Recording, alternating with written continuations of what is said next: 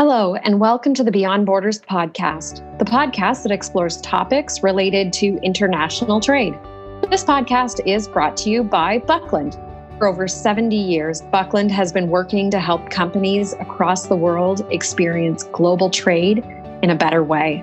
As a customer focused company, we provide you with a single source of unmatched customs, brokerage, trade managed solutions, freight forwarding, trade technologies, and warehousing and distribution services.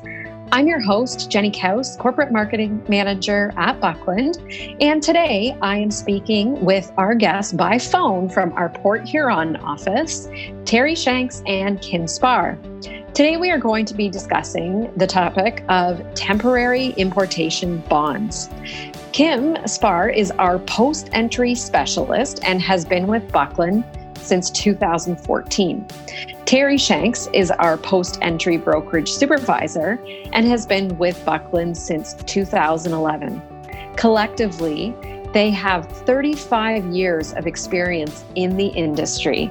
And I just want to give a very, very warm welcome to you both, uh, Kim and Terry. Thank you so much for joining me on the Beyond Borders podcast today.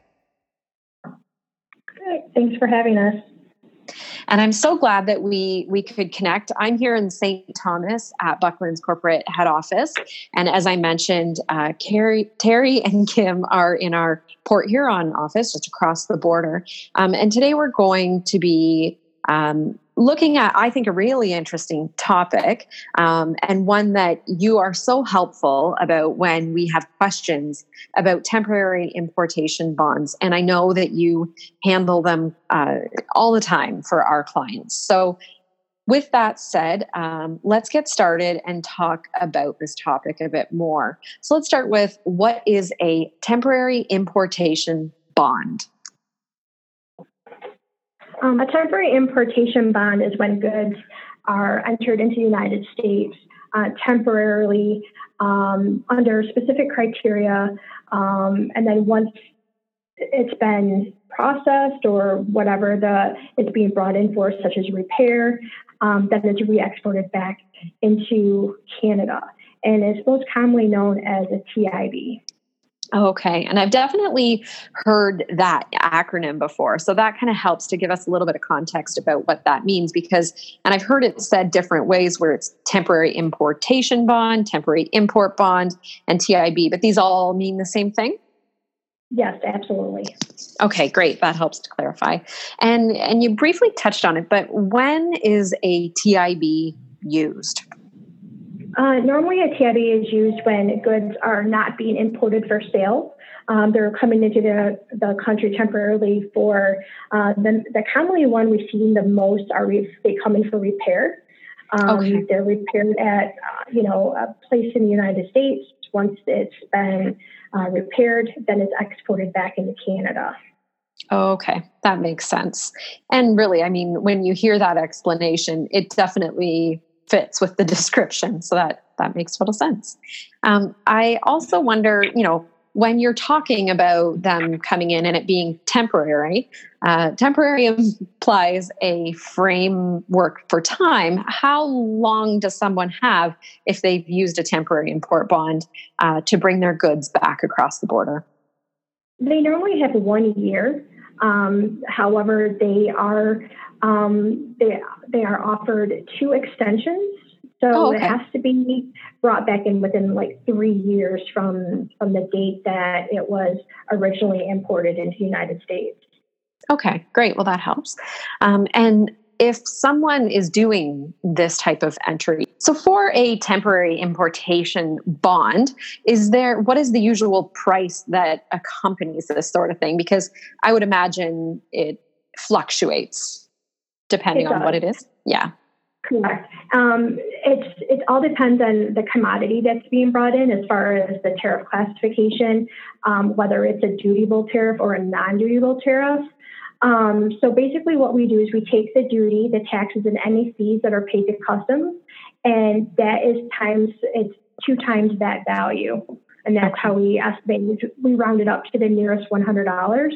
Um, and that's usually so if the, the client doesn't return the bond in time, that is what customs uses to assess the penalty if it's not returned. Gotcha. That's great. Thanks, Kim.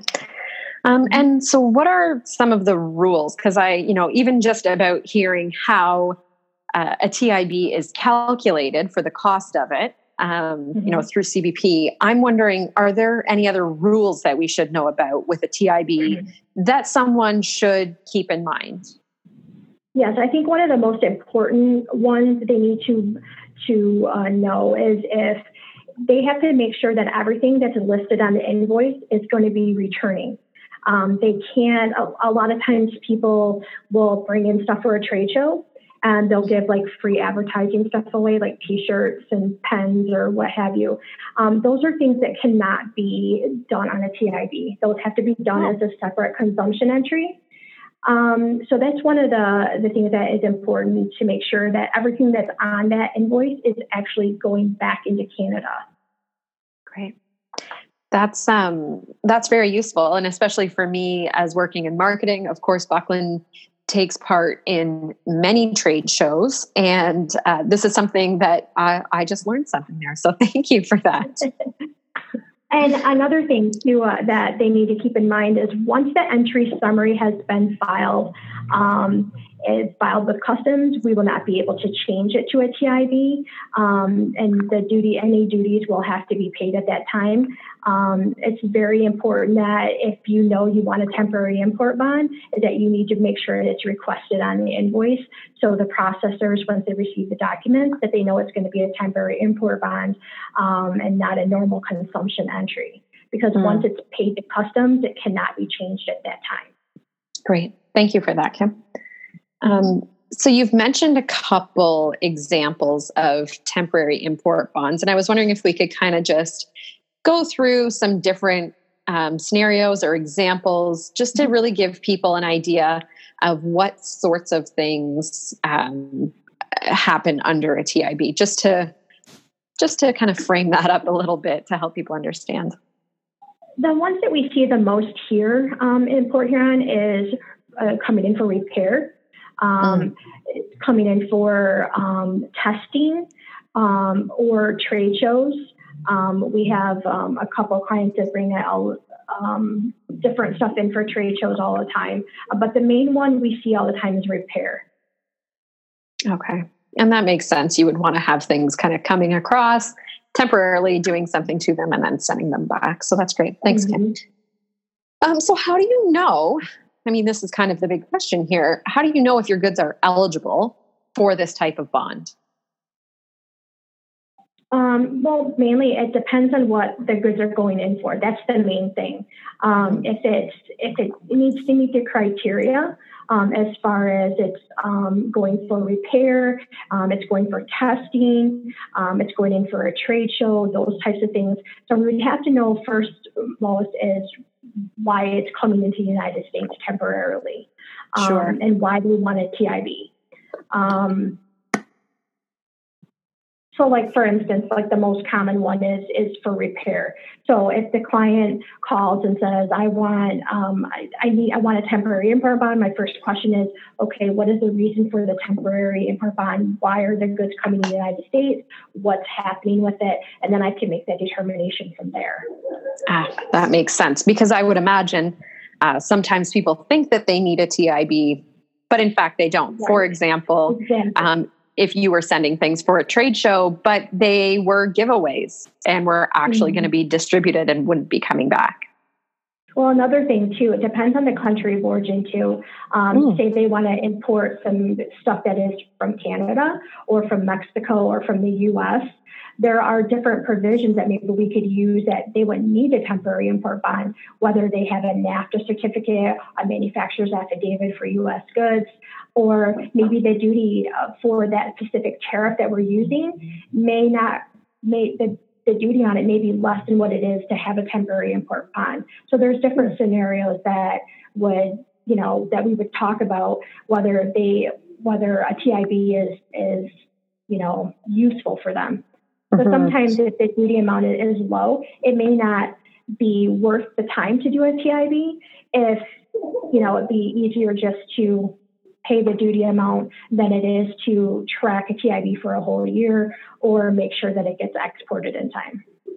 Right, absolutely. And I think even just in hearing that description, this is the real value of having a great broker that you're working with is they're going to be able to really look at your situation and decide what's best for you in your situation with the goods that you are um, you know bringing in sending back out. So i think that that's uh, mm-hmm. some really good points there. Now you know we talked about this and, and figuring out if it's right for you um, as as someone who's doing this. What steps you know if they decide you know you, you talk with your broker you decide this is the best way to go what are the steps that happen to apply for a tib it's really simple. All they need to do is make sure that the invoice states that they're requesting a TIB.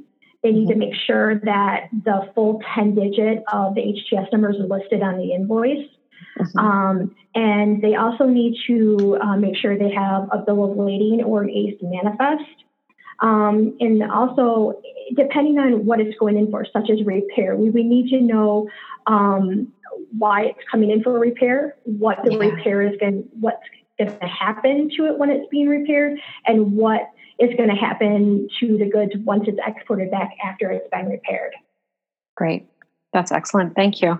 Um, and you mentioned HTS codes as well there. Um, we do mm-hmm. have uh, learning resources available talking about HTS, uh, or as it's also known, uh, Canada HS classifications. If you want more information about classification, so applying that HTS code to your item. So I thought I would just uh, mention that as well. Um, and I thought, um, Terry, we haven't heard from you much, so I thought I would ask you a question as well. Um, I'm wondering if, in your experience, I'm sure that you know from day to day you have come across maybe common errors or some tips that you would be able to give uh, when it comes to TIBs, because I'm sure lots of the same things come up again that you've experienced um, that we could maybe learn from honestly, the most common error that we have with TIBs is not notating it on the invoice that it's a temporary import. Oh, okay. um, when it's not notated on the invoice, we you risk the chance of us not knowing that it's going to be a TIB and processing it as a regular consumption entry, mm. uh, paying the duties to customs, and then it's too late. You can't change it. You can't get your duty back. They'll have to pay the duty to customs. So really, the biggest thing that you need to make sure that you do is that you list the T, that it needs a TIB on the invoice and the reason for the TIB. That's the biggest thing. Yeah, that's a really, really good tip, and uh, and definitely one of those things that I'm sure could be easy to miss, but makes such a big difference. So you want to be sure that you're getting that right as you're doing that at that entry. Those are uh, yeah. those are great tips. Kim, do you have anything? Um, another common one that we see is um, when it's being exported back into Canada. Mm-hmm. Um, the we're not receiving the stamped off 34.95. Um, they're not stopping at customs to get it stamped off. Therefore, um, TIBs are, you know, are not being um, canceled in a timely manner. Um, we have to go to um, go back to the client, ask for the B3 and the Canadian invoice in order to cancel the TIB. So it's important that when the goods are being ready to be exported back into Canada, that they call us so we can prepare 34.95 for the carrier so they have something, so they have the bond to, to give to customs to stamp off on it. Um, they're given, usually they're given three copies of it. One stays at customs, one is sent back to Buckland, um, and then the other one stays with the carrier for their records. And those are the com- that's one of the, the biggest common areas we see is we're not receiving those stamped off copies. So a lot of times these goods are already back into Canada, and on our side we don't know that um, until like it's time for them to expire, and then we find out that they already crossed back into Canada months ago, and we've oh. had these canceled um, at, a, at a more timely manner than it is waiting for it to actually expire. Okay. Yeah, and so you know, we mentioned too that time frame of how long you have. What happens if somebody goes beyond that amount of time? um, what happens if um, they receive a penalty. And what happens okay. at that time, we can mitigate it to customs if they have proof that it's already been exported back into Canada. Um, mm-hmm. And they're able to provide us with the B3 or the Canadian invoice, um, we can mitigate that to customs. Um, they're still going to receive a penalty because it's late, but they sure. will receive the full penalty um, that they're issued um, if we're able to to provide them with the documents they need to support our mitigation for it. Sure. Okay, that's great. Well, thank you so much. Um, and if if someone who is listening today has a question, um, maybe about TIBs or anything else uh, that Buckland could help with, what do you recommend they do? Um, they can reach me by email at tib at buckland.com or they can email my personal email, um, which is kspar at buckland.com. Great. And I would encourage anybody as well, uh, if you have any kind of general questions, don't hesitate to reach out to CSA group at buckland.com. Um, Buckland is certainly available to help you out. And if you contact us through CSA, we can filter your message or you can get a hold of us at the TIB email address as well. Um, but you know, if you have any questions at all about anything that you've heard today or about anything uh, that Buckland can help you with, I do encourage you to reach out to us. Kim, Terry, thank you so much for joining me, uh, taking the time this afternoon to join me by phone and talking about temporary importation bonds. I know I learned a lot, and I'm sure that our listeners did as well. So thank you so much. You're welcome. Thank you for having us. Thank you. And that's the Beyond Borders podcast for today. Thank you so much for listening, and thank you to our very special guests, Terry and Kim, for joining us and for discussing temporary importation bonds. If you're looking for more resources related to international trade, check out buckland.com and click on the learning section across the top of the website. Here, you'll find a range of resources, including learning guides, webinars, and podcasts. Our downloadable learning guides include Incoterms charts, common trade terminology, how to avoid border delays, and many, many more. We also host live monthly webinars, and we invite you to sign up online to secure your spot for informative presentation followed by a live Q&A session. The best way to keep up to date on all of these resources is through our weekly newsletter. We send out a newsletter every Wednesday containing our latest resources, as well as a roundup of the latest trade news delivered right to your inbox. If you have any questions, please feel free to reach out to us through our website's Contact Us page, through Twitter, where our handle is at Buckland Tweets, on our LinkedIn company page, or on our Instagram page at Buckland Insta. Thank you for listening to the Beyond Borders podcast, and be sure to tune in again and subscribe for more great conversations about importing, exporting, and everything else in the world of logistics and international trade.